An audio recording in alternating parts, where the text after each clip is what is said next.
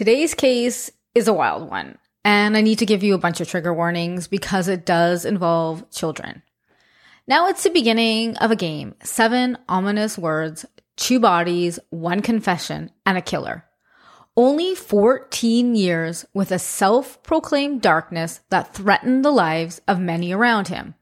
But how many would be harmed before authorities caught up with him? And how much destruction would be left in his wake? This is the story of the Kobe child murders. I'm Stephanie Moram, and this is Wicked Ever After.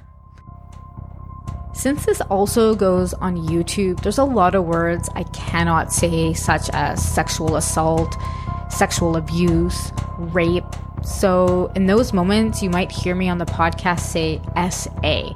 So, I just wanted to give a heads up that as you're listening, um, you might hear something a little bit different, and that's only because I want to be able to post this on YouTube.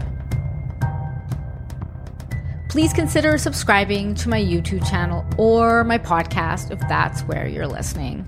And if you appreciate this episode, hit the like button. I do appreciate all the support that you can offer, and it's because of you that I'm able to continue creating content.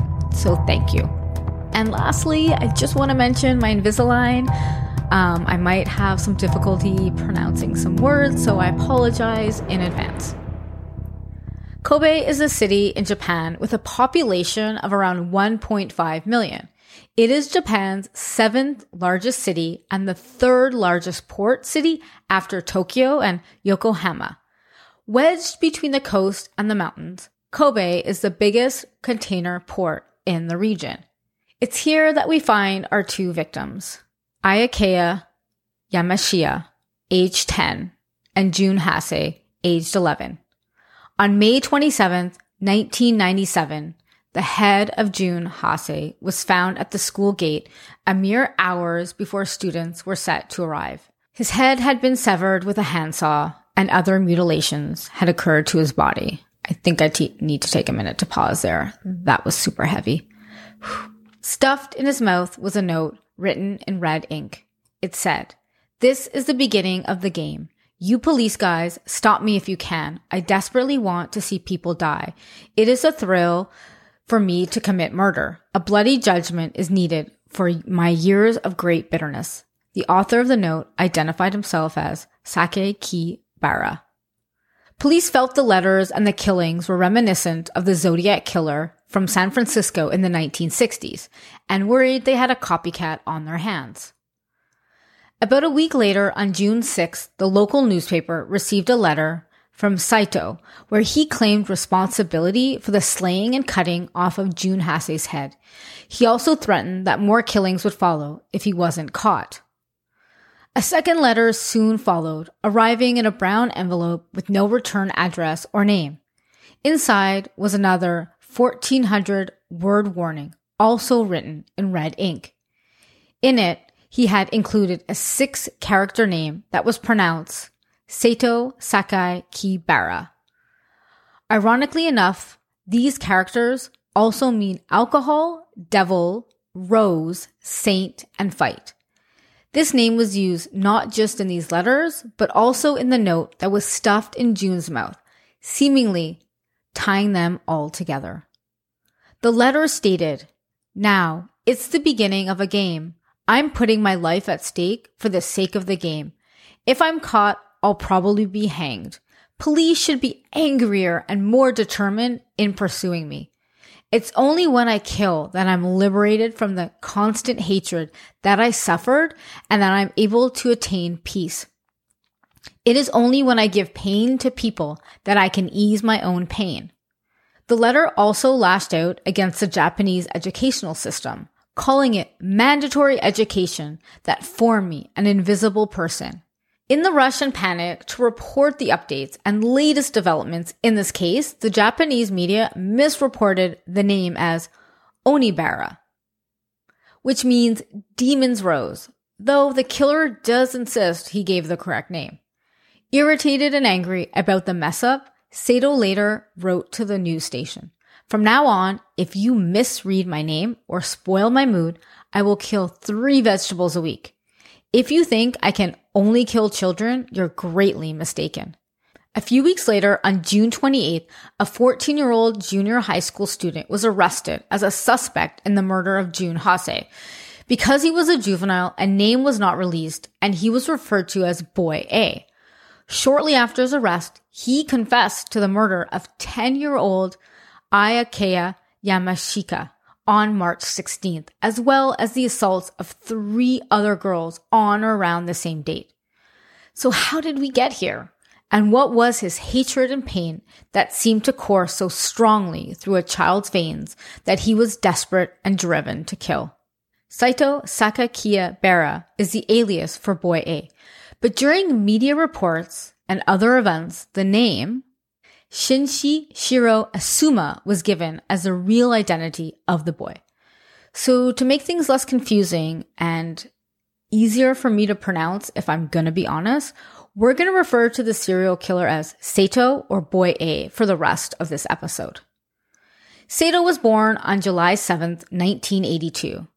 And as he grew older, he quickly began getting negative attention from neighbors.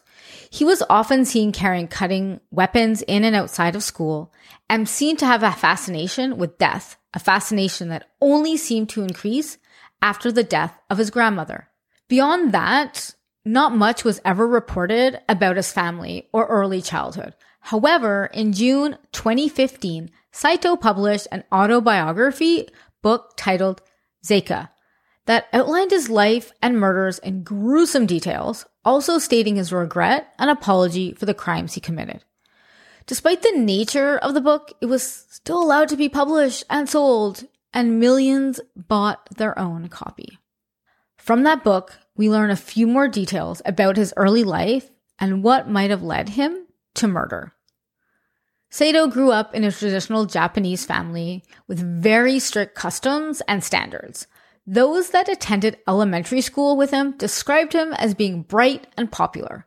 But as he got older and entered junior high school, it's reported he became more isolated and introverted due to the pressure he was feeling about grades and achieving high academics. There isn't much documented about his parents, but in his own words, Saito makes very strong affection for his grandmother, well known. In one part, he writes, I have only one picture of my childhood. I disposed of all the other photos, but I couldn't let go of this one. My grandmother, in a black kimono, sits in a massage chair. She places her left hand firmly on my chest and gently places my right hand on my right thigh so I don't slip off her knee. Later, he describes another incident with his grandmother where he was climbing up a tree in order to impress her. But the higher he got, the more worried his grandmother became, crying out for him to come down before he got hurt. Realizing he was putting his grandmother in distress, Sato climbed down and ran to his grandmother, where he, she hugged him. He stated, My grandmother hugged me while crying. I felt I was loved. No matter what I do or don't, my grandmother loves me. In 1993, when Sato was in fifth grade, his grandmother passed away. On the day of her funeral, he entered his grandmother's bedroom and picked up her favorite massager. Another trigger warning, it's a little graphic. In front of the mortuary tablet, Sato took off the head of the massager, and while staring at the photo of his grandmother, he began pleasuring himself. I deeply chased the illusion of my grandmother, her voice, her smell, her touch, tears, runny nose, and drool where they mixed. I felt that what I did was a filthy act. In front of my grandmother's tablet while staring at her deceased, I experienced it with one of her favorite relics while thinking of her. That was really hard to read and pretty gruesome, in my opinion. According to Sato, this behavior of grief, obsession, and pleasure continued for two more years. This is also when his fascination with death became even stronger and escalated. He claims that it started out with just wanting to understand death. So he first started dissecting slugs and frogs. At one point, he lined up numerous frogs in a row and then proceeded to run them over with his bicycle. It was then that he realized he liked killing. He then moved on to mutilating stray cats and killing pigeons. And each time he killed, he started to become sexually aroused. By age 13, he had killed numerous animals and even confessed to his teacher that his favorite hobby was mutilating insects. He started taking more and more weapons to school and started keeping a journal with his deepest thoughts. One time he wrote, I can ease my irritation when I'm holding a survival knife or spinning scissors like a pistol. The weapon seemed to calm his racing mind. At this time, he began a fascination with serial killers. Ted Bundy and the Zodiac Killer seemed to become his idols quickly. Instead of heading out with friends, he stayed up late studying the minds of serial killers at home and abroad. He also began to believe in a god called Banmoe do Kishin, who according to him protected him. No one has been able to figure out who this god was and where he might have come from, so it's unclear if Sato invented it or if there's some sort of origin somewhere. But regardless, he claimed that the scene at the school was a sacrificial ritual to this god. Bored with animals and feeling an impulse or something bigger, it was time to capture his biggest kill yet humans. On February 10th, 1997, Sato bludgeoned two unidentified girls with a hammer. Both ended up surviving. A few weeks later, on March 15th, 1997, Sato hit 10 year old Akaya Yamashika on the head from behind with a hammer. She would die 12 days later of head trauma. In his diary, he writes, I carried out secret experiments today to confirm how fragile human beings are. I brought the hammer down when the girl tried to face me. I think I hit her a few times, but I was too excited to remember. The following week, on March 23rd, he added, This morning my mom told me, poor girl, the girl attacked seemed to have died. There's no sign of me being caught. I thank you, Bamoidokishin, the god that he either created or I'm not sure where he came from. For this, please continue to protect me. It was later revealed that on the same day he attacked Akia, he attacked another girl with a knife, stabbing her in the stomach once before escaping unrecognized. She was released from the hospital two weeks later and survived. After hurting three victims and killing one, there are no reports of any victims until May 27th, when Saito spotted Jun Hase, a special needs student, wandering around the neighborhood. With a lust for murder and seeing an opportunity, Sato told Jun that he had spotted a turtle and lured him up a hill that he referred to in his book as the chocolate stairs. At the top of this hill, called Tank Mountain, there was a TV station and a heavily dense forested area next to it. That's where Sato led Jun. Once they were out of sight, Sato strangled Jun to death with a shoelace and then hid his body in the TV station facility for a little bit of time. Sato returned to his grandfather's house for tools before returning to the body a few hours later. That is when he took a handsaw to Jun's head, cut it off, and mutilated various other parts of his body. He stabbed his eyes with a knife and tore his eyeballs. He also tried to cut the tongue to keep as a souvenir, but Rigor mortis had already set in and he was unsuccessful. He put the head in a bag and carried it home. Once home, he drank the blood that he had collected in the bag and spent time playing with it before pleasuring himself on it. He then cleaned it and continued to disfigure the head some more. About the incident, he wrote, My blood is dirty, so I thought that drinking a pure child's blood would cleanse the dirty blood. After the head was found at the school by the janitor, 150 police officers began patrolling the neighborhood. That was also really fucking hard to read. On June 28, 1997, Sato Boy A was arrested after the police conducted some handwriting comparisons and received help from the girl that survived the knife attack. After his arrest, they found his diary in his room, where all his recounts of the murders were etched in ink.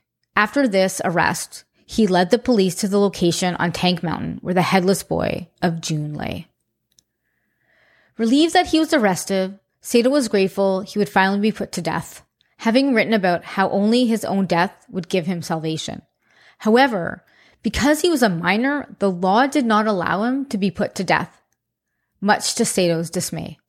The only salvation for me was the death penalty, a life threatening game without a reset button. If you lose, you will be hanged. I will suffer the same as Jun, who I have taken and will die. For me, that was the only ending. Fear spreads all over the body like a drop of detergent falling on a greasy dish. At that time, I was a thousand times more afraid to live than to die. At the time of his trial, Sato was only 16 and couldn't be convicted because of his age.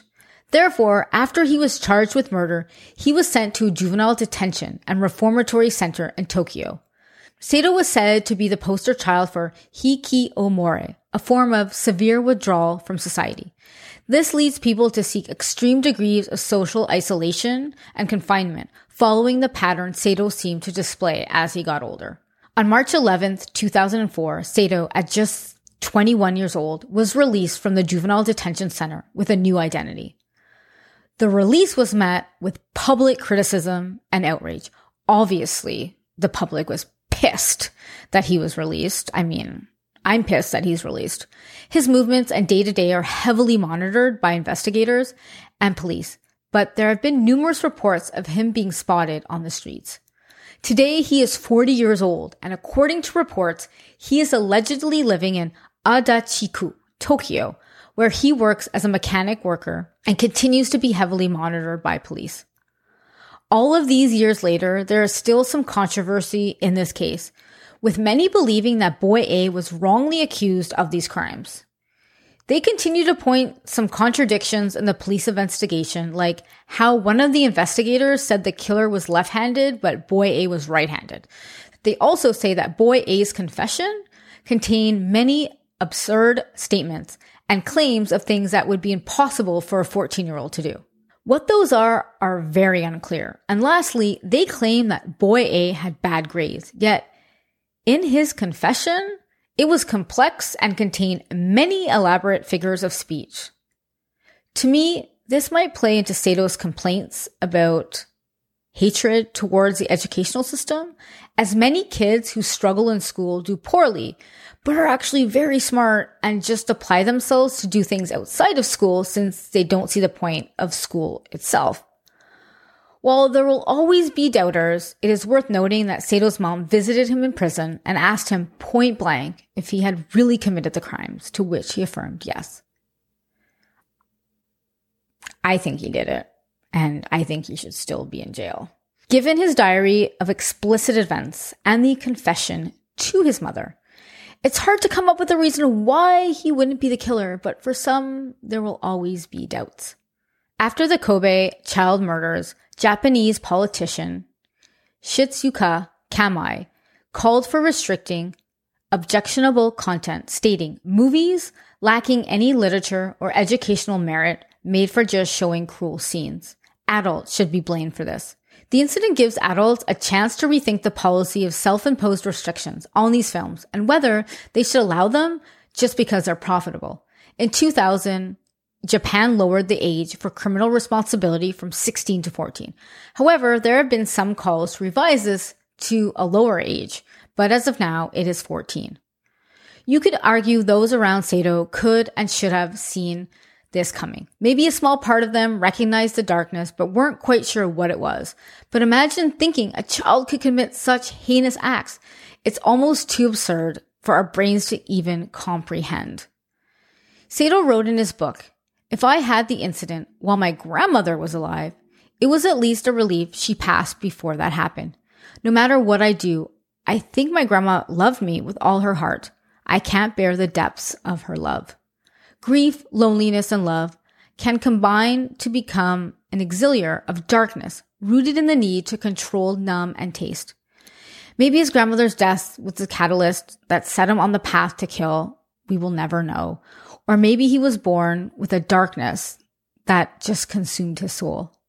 Whatever it was, we'll remember all those impacted by his darkness, especially the beautiful souls of Jun and Ikea who are forever alive in their families' hearts and memories. Please let me know in the comments what your thoughts and opinions are on this case. And don't forget to share your case suggestions so I know what you want to listen to and hear next. Please hit the subscribe button on YouTube or whatever podcast platform you're listening on. You can stay connected with me on Instagram and TikTok at This is Stephanie Moram. Until next time, stay safe out there.